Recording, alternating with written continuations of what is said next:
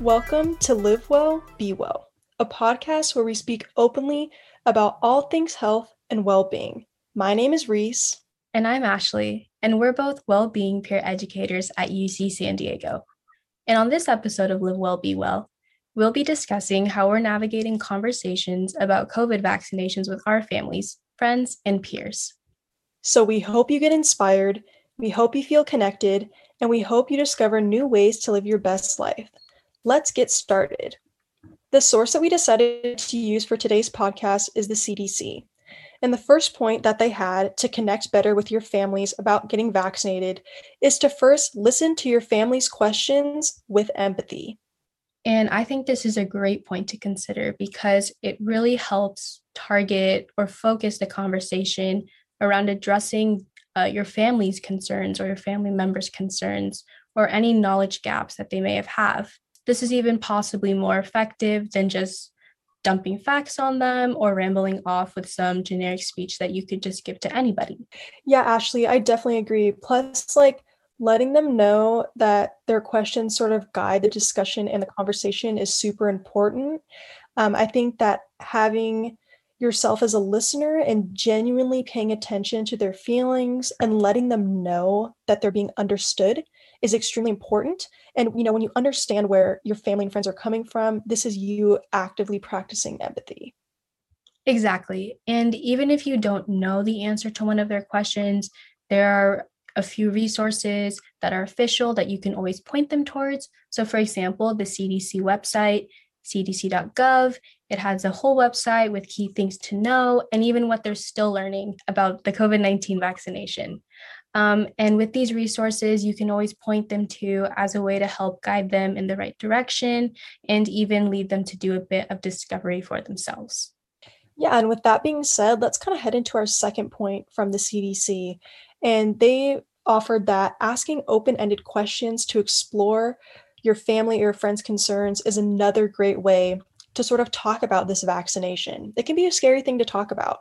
And so the CDC definitely mentioned that open-ended questions are more elaborate than a simple yes or no answer, right? So when you let your friends or family have the opportunity to ask you more multi-pronged questions, you show that you're caring about them. And, when these questions are asked, and you can tell that your family or friend is worried, where they learned all this troubling information, and what they have to get their answers to these questions. An example of an open-ended question that you could ask is, how did watching that news report make you feel? And what did you do next? Right? So kind of having these open-ended questions allows you to make room for a conversation and address the fears that they have. I know that for me personally, my mom was really worried about getting vaccinated. And, we definitely had to sit down and have a conversation about the different kinds of side effects with the different vaccines. I think that's a great point. And exactly like you said, Reese, I think it's also important to note that, when you're exploring your family, relatives, or friends' concerns about vaccinations, just trying not to sound judgmental while listening or asking these questions. Because you really want to convey that you're asking them to help you understand their concerns. So, for example, avoid saying things like, that's a silly concern, or why would you be worried about that? Just really try to be understanding in their situation. So practicing that empathy. And then moving on to our next point, point three, be sure to ask permission to share information. So once you understand your friend or family member's question or concern, ask if you can provide some information and tell them where you get information that you trust. And if they agree, they'll be more willing to listen to you instead of feeling like you're pushing unwanted information on them. You can find answers to common questions from reputable sources, of course, like we said, cdc.gov, your local health department website, or other trusted sources, like your doctors, nurses, or even pharmacists.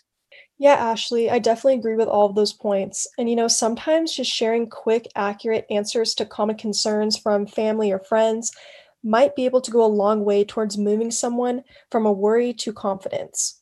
And if you don't know the exact answer to one of their questions, you can definitely consider offering to help look for information online or calling a health professional. And with that being said, let's kind of hop into our fourth point here. So the CDC said, help them find their own reasons to get vaccinated. So everyone chooses to get vaccinated for their own reasons, right?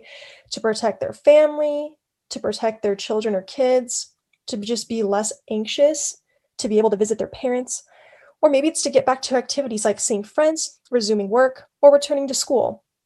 After addressing concerns with empathy and facts, you can steer the conversation from why not to the important reasons that matter to them, their why.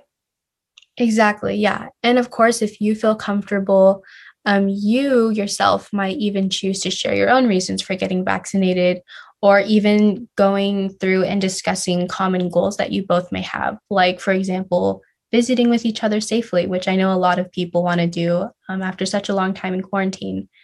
And the reasons that someone such as your friend or family member may choose to get vaccinated will always be those that are the most compelling to them personally.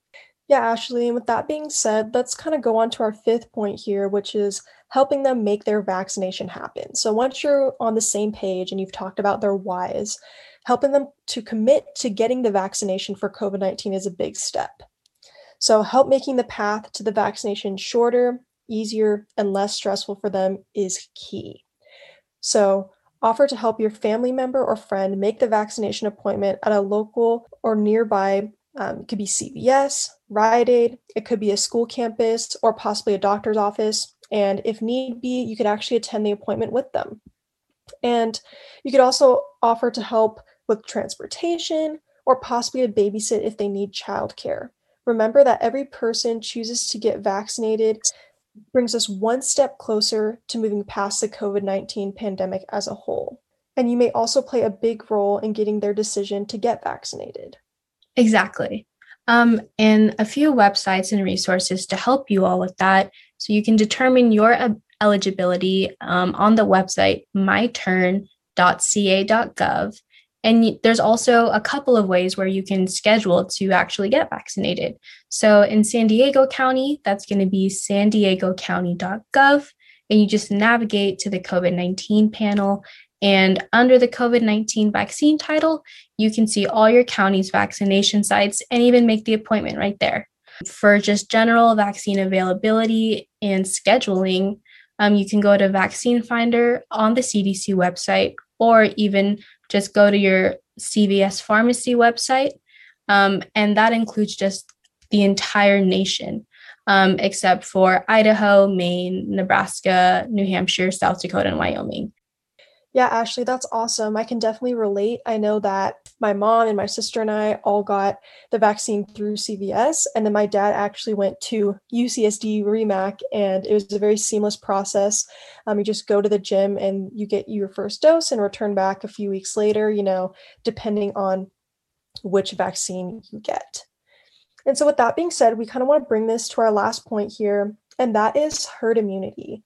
The CDC actually defines herd immunity as population immunity, and I think this is even a better term for it. But the idea here is that once enough people in the community are protected from getting a disease because they had the disease or they were vaccinated, it becomes hard for the disease to spread from person to person. So in this case, you know, with COVID-19, if people have already had COVID and they become vaccinated, or you just get vaccinated, you're protecting not only people in your inner circle, so your family, friends, people that are in, you know, possible outdoor sports that you do, right? You're not only protecting your circle, but you're protecting the community and society as a whole. And I think really pushing that point can help your family members or friends kind of understand the importance of the vaccine.